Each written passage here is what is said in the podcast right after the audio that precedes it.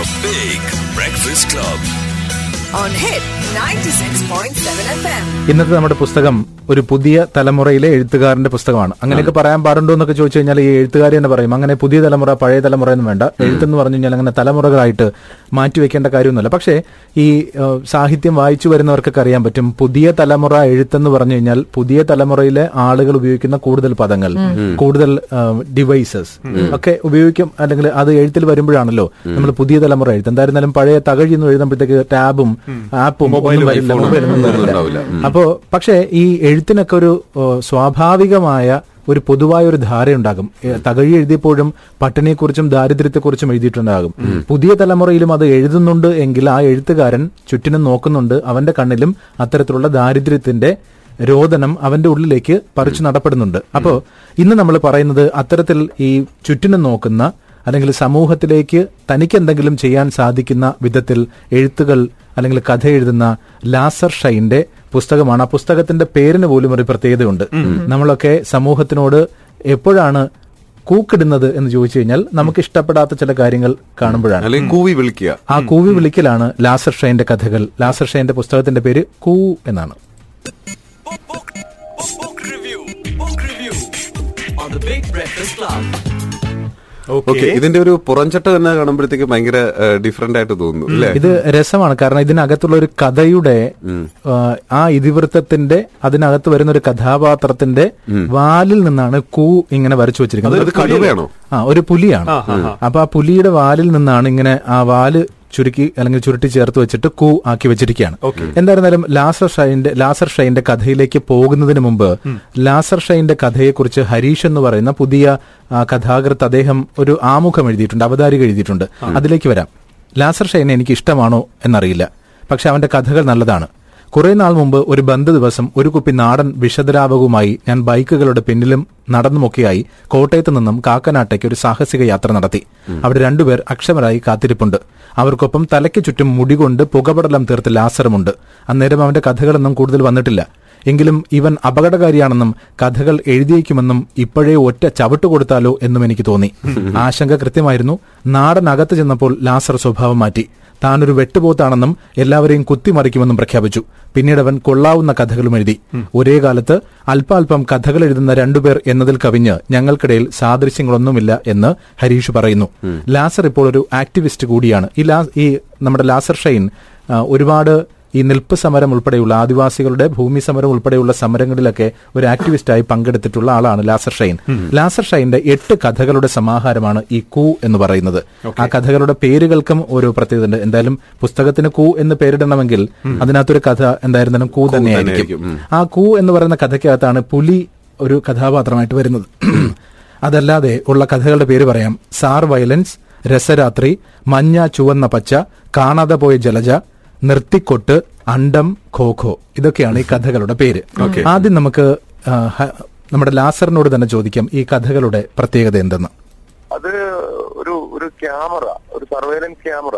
ഒരാൾ അയാളുടെ ഓഫീസിലും അയാളുടെ ഗോഡൌണിൽ ഓഫീസുമായി ബന്ധപ്പെട്ട ഗോഡൌൺ ഒക്കെ ഘടിപ്പിച്ചിരിക്കുകയാണ്. എന്നിട്ട് ഇയാൾ എന്നിട്ട് അയാളുടെ തൊഴിലാളികളോട് പറയുക പറഞ്ഞിരിക്കുകയാണ് ഞാൻ ഇവിടെയൊക്കെ ഇന്ന ഇന്ന ഇന്ന സ്ഥലങ്ങളിൽ ക്യാമറ ഘടിപ്പിച്ചിട്ടുണ്ടെന്ന് അപ്പൊ അയാളുടെ ക്യാബിനുള്ളിൽ നാല് സ്ക്രീനുകളിൽ അയാൾ എന്നെ അത് കാണിച്ചു തന്നു. ഇത് ഗോഡൌൺ ഇത് ഓഫീസ് ഇത് ഇന്ന സ്ഥലം ഇന്ന ഇന്ന ഇന്ന സ്ഥലം. അപ്പൊ ഇയാൾ ഇല്ലെങ്കിൽ പോലും ഇയാളുടെ കണ്ണ് ഈ നാല് സ്ഥലത്ത് ഒരേപോലെ ഉണ്ട് എന്ന് പറയുന്ന ആ ഒരു വയലൻസ് ആണ് എനിക്കത് ഭയങ്കര വലിയ വലിയ അശ്ലീലമായിട്ടും വലിയൊരു ക്രൂര കൃത്യമായിട്ടൊക്കെ എനിക്ക് തോന്നിയത്. ആ ഒരു ഇൻസിഡന്റ് ആണ് എനിക്കത് എന്നെ സർവൈലൻസ് എന്ന് പറയുന്ന കഥയിലേക്ക് എത്തിക്കുന്നത്. ഒരാൾ അയാളുടെ വീടിനുള്ളിൽ സർവൈലൻസ് ക്യാമറ ഘടിപ്പിച്ചിരിക്കുന്നതാണ്. അയാൾ പറയുന്നത് അയാളുടെ ഭാര്യയുടെ സുരക്ഷിതത്വത്തിന് വേണ്ടിയാണ് എന്ന് പറയുന്ന ഒരാൾ അയാളുടെ വീടിന്റെ ഉള്ളിൽ ആ ക്യാമറയാണ് കഥയുടെ ഒരു ഇതിവൃത്തം. അതിന്റെ തൊട്ടടുത്തൊരു കഥയായിരുന്നു രസരാത്രി. രസരാത്രി ഇതുപോലെ തന്നെ ഒരു ആ രസരാത്രിയിലെ മനുഷ്യൻ എന്ന് പറയുന്ന ഒരു കഥാപാത്രം ആ കഥാപാത്രം അഞ്ചു ദിവസം പട്ടിണിക്ക് ശേഷം- പട്ടിണി എന്നുള്ളത് നമ്മൾ പറഞ്ഞു മാത്രം അറിയാവുന്ന ഒരു കാര്യമാണ് അഞ്ചു ദിവസത്തെ പട്ടിണിക്ക് ശേഷം മരണം മാത്രമേ മുന്നിലുള്ളൂ എന്ന് പറഞ്ഞ് മരണത്തെ പ്രതീക്ഷിക്കുന്ന നിമിഷങ്ങളാണ്. മരണം ഇനി മരണമാണ് എന്ന് കരുതിയിട്ട് ഇനി മരിക്കാനായിട്ട് കാത്തിരിക്കുന്ന മരണത്തെ കാത്തിരിക്കുന്ന ദിവസങ്ങളിലൂടെ കടന്നു പോകുന്നൊരു കഥയാണ് രസരാത്രി പിന്നീട് എഴുത്ത് പിന്നീട് തുടർച്ചയായിട്ട് എഴുതുന്നുണ്ടായിരുന്നു മൂന്ന് വർഷത്തെ എഴുത്താണ് ആ, ഈ കൂ എന്ന പേരുള്ള പുസ്തകമായി വരുന്നത് അതിൽ കൂ എന്നുള്ളതാണ് മറ്റൊരു കഥ അപ്പൊ അതിൽ ഒത്തിരി പേര് പ്രശംസിച്ചിട്ടുണ്ട് അല്ലെങ്കിൽ ഒത്തിരി പേർക്ക് ഇഷ്ടപ്പെട്ടു എന്ന് പറഞ്ഞൊരു കഥയാണ് കൂ പക്ഷെ എന്നെ സംബന്ധിച്ച് വല്ല വല്ലാത്ത എപ്പോഴും ഫീൽ ചെയ്യുന്ന ഇതിലെ കഥ രസരാത്രിയാണ് രാത്രി എടുത്തു നോക്കുമ്പോൾ നമ്മൾ എട്ടെണ്ണത്തിൽ എനിക്ക് ഫീൽ ചെയ്യിപ്പിച്ചിട്ടുള്ള അല്ലെങ്കിൽ എട്ടെണ്ണം എടുക്കുമ്പോൾ എനിക്ക് എന്നെ ഫീൽ ചെയ്യിപ്പിച്ചിട്ടുള്ള ഒരു കഥയാണ് രക്തരാത്രി ഓക്കെ. ലാസർ ഷൈന്റെ വാക്കുകളിലൂടെ നമ്മൾ ഈ കഥയിലേക്ക് അദ്ദേഹം പറഞ്ഞു തുടങ്ങിയത് ഇതിൽ ആദ്യത്തെ കഥ സാർ വയലൻസ് എന്ന് പറയുന്ന കഥയിലേക്കാണ്. ശരിക്കും പറഞ്ഞു കഴിഞ്ഞാൽ ഇത് ആദ്യം നമ്മളൊരു മാട്രിമോണിയലിൽ ഒരാൾ പരസ്യം കൊടുക്കുന്നു ഒരു സെയിൽസ് എക്സിക്യൂട്ടീവ് പരസ്യം കൊടുക്കുന്നു. അവസാനം അദ്ദേഹത്തിന് അനുഗുണനായ ഒരു വധുവിനെ കണ്ടെത്തുന്നു. വിവാഹം കഴിക്കുന്നു. വിവാഹം കഴിച്ചതിന് ശേഷം ഇവർ അവരുടെ ദാമ്പത്യം തുടങ്ങുന്നു. അപ്പം ലാസർ പറഞ്ഞതുപോലെ തന്നെ ഒരു ഫാക്ടറിയിൽ അദ്ദേഹത്തിന്റെ ഒരു സുഹൃത്ത് ഈ ക്യാമറകൾ വെച്ചതാണ് ഈ കഥയ്ക്ക് ആസ്പദമായ ഒരു പ്രചോദനമായത്. ഇവിടെ ഈ കുടുംബത്തിൽ ഈ ഭാര്യ അറിയാതെ ഇദ്ദേഹം ചില ക്യാമറകൾ വെക്കുന്നുണ്ട്. ഈ ക്യാമറകളാണ് ഇതിന്റെ കഥയുടെ ഈ വയലൻസ് ആയിട്ട് മാറുന്നത്. അപ്പം ആദ്യ രാത്രിയൊക്കെ കഴിഞ്ഞു പിറ്റേ ദിവസം ഇദ്ദേഹം ചിക്കനും ഒക്കെ വാങ്ങിക്കൊണ്ട് വീട്ടിലേക്ക് വരുന്ന അവസരത്തിൽ വീട്ടിൽ കൊണ്ടുവന്നത് കഴുകിക്കൊണ്ടിരുന്ന സമയത്ത് ഇദ്ദേഹം ചോദിക്കുന്ന ഒരു ചോദ്യം ഇന്നിവിടെ ഒരു ഗസ്റ്റ് ഉണ്ടായിരുന്നു? എന്ന് ചോദിക്കുന്നുണ്ട്. അപ്പം പെട്ടെന്ന് ഈ ഭാര്യ പറയുന്നു വെച്ചാൽ ആ ഗസ്റ്റ് ഉണ്ടായിരുന്നു. അത് ഒരു ആൺ സുഹൃത്തല്ല എന്നറിയിക്കാൻ വേണ്ടി രാഖി എന്റെ ഫ്രണ്ട് രാഖി ആണ് വന്നത് എന്ന് പറയുന്നു.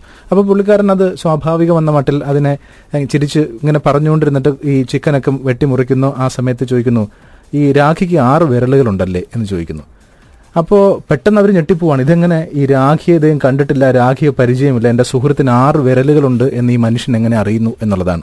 അപ്പൊ അതാണ് കഥ. ബാക്കിയൊന്നും ഞാൻ പറയുന്നില്ല. കാരണം ഇത് വായിക്കാൻ രസമുള്ള കഥയാണ്. നവഭാവുകത്വമുള്ള കഥകളൊക്കെ തന്നെയാണ്. അതുകൊണ്ട് കഥയുടെ ബാക്കി ഭാഗത്തിലേക്ക് കിടക്കുന്നത്. എന്തായിരുന്നാലും ഒരു സ്വവർഗത്തെ സൂചിപ്പിക്കുന്ന ഒരു കഥയാണ് ഈ കഥ എന്ന് പറയുന്നത്. മാത്രമല്ല ഈ ക്യാമറ എവിടെയാണ് ഘടിപ്പിക്കുന്നത് എന്നുള്ളതാണ് ആ എഴുത്തിന്റെ ഒരു അത് ശരിക്കും പറഞ്ഞാൽ ക്യാമറ ഘടിപ്പിക്കുന്നതല്ല ലാസർ ഷൈൻ പറയുന്നത് പോലെ അതൊരു അശ്ലീലമാണ്. കാരണം മറ്റൊരാളിന്റെ സ്വകാര്യതയിലേക്ക് ഞാൻ ക്യാമറ വെച്ച് പകർത്തി അത് കാണുന്നുണ്ടെങ്കിൽ അതൊരു അശ്ലീലതയാണ് എന്ന് പറയുന്നതിനാണ് ആ കഥ എഴുതിയിട്ടുള്ളത്. സ്വാഭാവികമായിട്ടും ഇന്നത്തെ കാലത്ത് ഒരുപാട് ക്യാമറകൾ വെക്കുന്നതിനെ പരിഹസിച്ചുകൊണ്ടുള്ളതാണ് ഈ കഥ. പക്ഷെ അതിനൊരു ദാമ്പത്യ ജീവിതത്തിന്റെ വേറൊരു മുഖം കൂടി കൊടുക്കുന്നുണ്ട്. രസരാത്രി എന്ന് പറയുന്ന ഒരു കഥ തീർച്ചയായിട്ടും ഈ ലാസർ ഷെയ്ൻ പറഞ്ഞതുപോലെ തന്നെ ഞാൻ ആദ്യം സൂചിപ്പിച്ചതുപോലെ നമ്മുടെ ദാരിദ്ര്യത്തിന്റെ അവസ്ഥകളിലേക്ക് സൂചിപ്പിക്കുകയാണ്. ഒന്ന് ഇന്ന് പട്ടിണി എന്നൊക്കെ പറഞ്ഞു കഴിഞ്ഞാൽ നമ്മൾ ആകെ നിരാഹാര സമരം കിടക്കുന്നവരുടെ പട്ടിണിയെ കുറിച്ച് മാത്രമേ നമുക്കറിയൂ. അല്ലാത്തവരുടെ പട്ടിണിയെ കുറിച്ച് നമ്മൾ അധികം ഇത്രത്തോളം ചർച്ച ചെയ്യാറില്ല. അതാണ് ഏറ്റവും ദയനീയവും. ഇപ്പോൾ ഏതെങ്കിലും ഒരു സ്ഥലത്ത് ഒരാൾ ഇത്രത്തോളം ഭക്ഷണമില്ലാതെ പട്ടിണി കിടക്കുന്നു എന്ന് പറഞ്ഞാൽ ഒരു മീഡിയയും ഏഴ് ദിവസവും അതിന്റെ പിറകെ പോയി ചർച്ച ചെയ്യാറില്ല. പക്ഷെ ഒരു നിരാഹാരം കിടക്കുന്ന ഒരു രാഷ്ട്രീയ നേതാവിന്റെ തൊടുതുടുത്ത കവിളുകളൊക്കെ ഒട്ടിപ്പോകുമ്പോഴത്തേക്ക് നമ്മൾ അത് നോക്കി ചർച്ച ചെയ്യും. ഇദ്ദേഹം നിരാഹാര സമരം നട- നടത്തുന്നു. സ്വാതന്ത്ര്യ സമരത്തിന് നിരാഹാരം കിടക്കുന്നത് പോലെയാണ് നമ്മൾ ഇതിനെ വ്യാഖ്യാനിക്കുന്നത് പോലെ. അപ്പോൾ അങ്ങനെ ആ കാഴ്ചയിലേക്കാണ് രസരാത്രി പോകുന്നത്. ഇത് ശരിക്കും ഒരു വിഷ്വലാണ്. കാരണം നമുക്കറിയാം ഒരു റെയിൽവേ സ്റ്റേഷൻ അവിടെ പിച്ച തണ്ടുന്ന ഒരു മൻ ഒരു ഒരാൾ ഒരു തമ്പുരാൻ എന്ന് പറയുന്ന ഒരു കഥാപാത്രം ആറ് ഏഴ് ദിവസമായി പട്ടിണി കിടക്കുന്ന മനുഷ്യൻ എന്ന് പറയുന്ന ഒരു കഥാപാത്രം പിന്നീട് വിശപ്പ് എങ്ങനെ മാറ്റുന്നു. അവിടെ ഒരു പോലീസുകാരൻ നമ്മൾ പണ്ടെങ്ങോ നമ്മുടെയൊക്കെ ഓർമ്മയിൽ ചില സിനിമകളിലൂടെയെങ്കിലും കാണിച്ചിട്ടുള്ള ഒരു പോലീസുകാരനുണ്ട്. അദ്ദേഹം വൈകുന്നേരം ആകുമ്പോഴത്തേക്ക് അദ്ദേഹം ഉടുപ്പൊക്കെ ഒരു കളഞ്ഞു വെറും ഈ അണ്ടർവെയർ മാത്രം ഇട്ടുകൊണ്ട് എണ്ണയൊക്കെ തേച്ച് ഇങ്ങനെ അതുവഴി നടക്കും. എന്നിട്ട് അദ്ദേഹത്തിന്റെ ഉദ്ദേശം എന്ന് പറഞ്ഞു കഴിഞ്ഞാൽ ഇതുപോലെ പിച്ച തണ്ടുന്നവരിൽ നിന്നും അദ്ദേഹത്തിനുള്ള പങ്ക്. പങ്ക് കിട്ടണം. അപ്പൊ ഇടയ്ക്ക് അദ്ദേഹം പറയുന്ന ഒരു കാര്യം കൂടെ ഉണ്ട് നിയമം തെറ്റിക്കാൻ പാടില്ല. അതാണ് എനിക്ക് വേണ്ടത്. കാരണം നിങ്ങൾ എന്തു ആയിക്കോളൂ പക്ഷെ നിയമം തെറ്റരുത്. നിയമം എന്ന് പറഞ്ഞാൽ അദ്ദേഹത്തിന് വേണ്ടതെല്ലാം അവിടെ നടക്കണം. വേണ്ടതെല്ലാം നടക്കണം എന്ന് പറഞ്ഞാൽ ഇൻവെർട്ടർ കോമയ്ക്കകത്ത് തന്നെയാണ്. ആ പോലീസുകാരന് വേണ്ടതെല്ലാം അവിടെ നടക്കണം. പൈസ കിട്ടണം അദ്ദേഹത്തിന്റെ മറ്റ് സുഖ എല്ലാം അവിടെ ഉണ്ടാകണം. അപ്പൊ അങ്ങനെ ഒരു രസരാത്രിയെ കുറിച്ച് പറയുന്ന ഒരു കഥയാണ് ഈ പറഞ്ഞ ലാസർ ഷെയിന്റെ രണ്ടാമത്തെ കഥ. അതുപോലെ തന്നെ ജലജ കാണാതെ പോയ ജലജ എന്ന് പറയുന്ന ഒരു കഥാപാത്രം ഒരു ദാമ്പത്യ ജീവിതത്തിന്റെ ഈ അച്ഛനും മകളും തമ്മിലുള്ള ഒരു ബന്ധത്തെക്കുറിച്ച് വളരെ വ്യക്തമായിട്ട് ലാസർ പറയുന്നുണ്ട്. പ്രത്യേകിച്ചും ഇന്നത്തെ കാലത്ത് ഈ അമ്മമാർക്ക് പ്രായമായ പെൺമക്കളുള്ള അമ്മമാർക്ക് അച്ഛന്മാരെ പോലും ഭയമാണ് എന്ന് സൂചിപ്പിക്കുന്ന ഒരുപാട് വാർത്തകൾ നമ്മൾ കേട്ടിട്ടുണ്ട്. അതുകൊണ്ട് തന്നെ പെൺകുട്ടി അച്ഛന്റെ മടിയിലിരിക്കുമ്പോഴത്തേക്ക് സംശയത്തോടുകൂടി നോക്കിക്കാണുന്ന അമ്മമാര് വരെ നമ്മുടെ സമൂഹത്തിലുണ്ട് എന്ന് സൂചിപ്പിക്കുന്ന കുറെ കഥകൾ ഇതിനകത്ത് വരുന്നുണ്ട്. അങ്ങനെ ലാസർ ഷൈന്റെ കഥകളിലെ എഴുത്ത് തീർച്ചയായിട്ടും ഈ പറഞ്ഞ പോലെ ഇന്നത്തെ തലമുറയിലുള്ള എഴുത്തുകാരെല്ലാം ഒരു രാഷ്ട്രീയം അതിനകത്ത് പറയുന്നുണ്ട്. അതിലേക്ക് കൂടി പോവാം നമുക്ക്. ഒരുപാട് പേര് വളരെ സജീവമായിട്ട് ഉള്ള ഒരു ഒരു ശാഖയാണ് പുതിയ ഒരു മലയാള കഥയുടേത്. അപ്പൊ ആ കഥയെ ആ കഥ എപ്പോഴും കൃത്യമായി രാഷ്ട്രീയം സംസാരിക്കുന്നുണ്ട്. ഈ കാലത്തോട് കൃത്യമായിട്ടുള്ള രാഷ്ട്രീയം സംസാരിക്കുന്ന കഥകളാണ് എല്ലാവരും തന്നെ എഴുതുന്നത്. അപ്പൊ ആ കൂട്ടത്തിലുള്ള ഉള്ള ഒരാളെന്നുള്ള നിലയിൽ അത്തരത്തിൽ തന്നെയാണ് രാഷ്ട്രീയത്തെ കൊലകിന്റെ കഥയിലെ കഥ കാലത്തോട് കൃത്യമായി സമ്മതിക്കേണ്ടതുണ്ട് പ്രത്യേകിച്ച് വളരെ അരക്ഷിതമായ വളരെ അപരിഷ്ണമായ ഒരു കാലമാണ്. ആ കാലത്തിൽ നിന്നാണ് കഥ എഴുതുന്നത് എന്നുള്ള ഒരു ബോധത്തിലാണ് എല്ലാവരുടെയും കഥകളിൽ സംഭവിക്കുന്നത്. അപ്പൊ ആ ഒരു രാഷ്ട്രീയമായിട്ടുള്ള ഒരു തിരിച്ചറിവ് ഉണ്ടാകുന്നുണ്ട്. ഒരു മീഡിയം എന്നുള്ള നിലയിൽ കഥ ഒരു മീഡിയം എന്നുള്ള നിലയിൽ വായിക്കുന്നവരോട് രാഷ്ട്രീയമായി കുറെ കൂടി മുന്നോട്ട് കൊണ്ടുപോകുന്ന കഥകളാണ് എല്ലാവരുടെയും കഥകൾ ബോധപൂർവം അല്ലെങ്കിൽ പോലും നമ്മളുടെ മുന്നിൽ അല്ലെങ്കിൽ നമ്മളെ പ്രചോദിപ്പിക്കുന്ന നമ്മളെ എന്താ എഴുതണമെന്ന് നമ്മളോട് ആവശ്യപ്പെടുന്ന ഇതിവൃത്തങ്ങളെല്ലാം തന്നെ അത്തരത്തിലുള്ള പരിസരങ്ങളിലാണ് അത് ദളിതാകാം സ്ത്രീയാകാം അതല്ലെങ്കിൽ പരിസ്ഥിതിയാകാം മതമാകാം ഇത്തരത്തിൽ നമ്മുടെ ട്രാൻസ്ജെൻഡേഴ്സ് പരമായിട്ടുള്ള അതിന്റെ ലൈംഗിക ന്യൂനപക്ഷങ്ങളെ കുറിച്ചിട്ടുള്ളതാകാം. അപ്പൊ അത്തരത്തിലുള്ള ഒരു കഥയുടെ ഒരു അവസ്ഥയാണ് എല്ലാവരുടെയും കഥകളിൽ വരുന്നത്. പൊതുവേ അത് എന്റെ കഥകളിലും അത്തരത്തിലുള്ള പരിസരങ്ങളിലും അത്തരത്തിലുള്ള പരിസരങ്ങളിലൂടെയാണ് കഥകൾ കടന്നു പോകുന്നത് തീർച്ചയായിട്ടും നമ്മൾ നേരത്തെ പറഞ്ഞല്ലോ കൂ എന്ന് പറയുന്ന കഥ വീട്ടിലെ ഭർത്താവ് അദ്ദേഹം പോയിട്ട് തിരികെ വരുമ്പോഴത്തേക്ക് ഒരു പുലിയെ കൊണ്ടുവരുന്നതാണ്. ഈ പുലിയെ ആദ്യം കൂട്ടിനകത്തിട്ട് അടയ്ക്കുന്നു. പിന്നെ അതിനുശേഷം അത് ആ വീട്ടുകാരുമായിട്ട് ഇണങ്ങുന്നു. ഭാര്യയുമായിട്ട് കൂടുതൽ ഇണങ്ങുന്നു.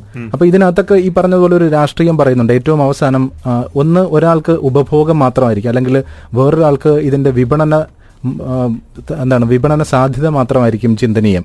അങ്ങനെ കൂ എന്ന് പറയുന്ന കഥയും കുറച്ചുകൂടി നമ്മളെ ഒരു എന്താ പറയുക ചിന്തിപ്പിക്കുന്നത്. ചിന്തിപ്പിക്കുന്നതല്ല കുറച്ച് ഒരു ഒരു എന്താണ് അതിനെ ഒരു ആകാംക്ഷയുടെ മുൾമുനയിൽ നിർത്തുന്നതാണ്. ആ വാക്കിനാണ് കുറെ നേരമായിട്ട് തപ്പിയത്. ആകാംക്ഷയുടെ മുൾമുനയിൽ നിർത്തുന്നതാണ് കൂ എന്ന് പറയുന്ന കഥയും. അങ്ങനെ ലാസർ ഷൈൻ കൃത്യമായി നവഭാവുകത്വം അടയാളപ്പെടുത്തുന്ന പുതിയ തലമുറയിൽ കൃത്യമായി രാഷ്ട്രീയം പറയുന്ന ഒരു കഥാകൃത്താണ് ലാസർ ഷൈന്റെ പേരെന്തായാലും മറക്കില്ലെന്ന് എനിക്ക് ഉറപ്പാണ് കൂ കൂ All right, so very, very strongly we recommend today on Book, book, book, book review. Book review on the Big Breakfast Club. Catch Arfaz, John, and Naya on the Big Breakfast Club. Weekdays 7 a.m. Only on Hit 96.7 FM.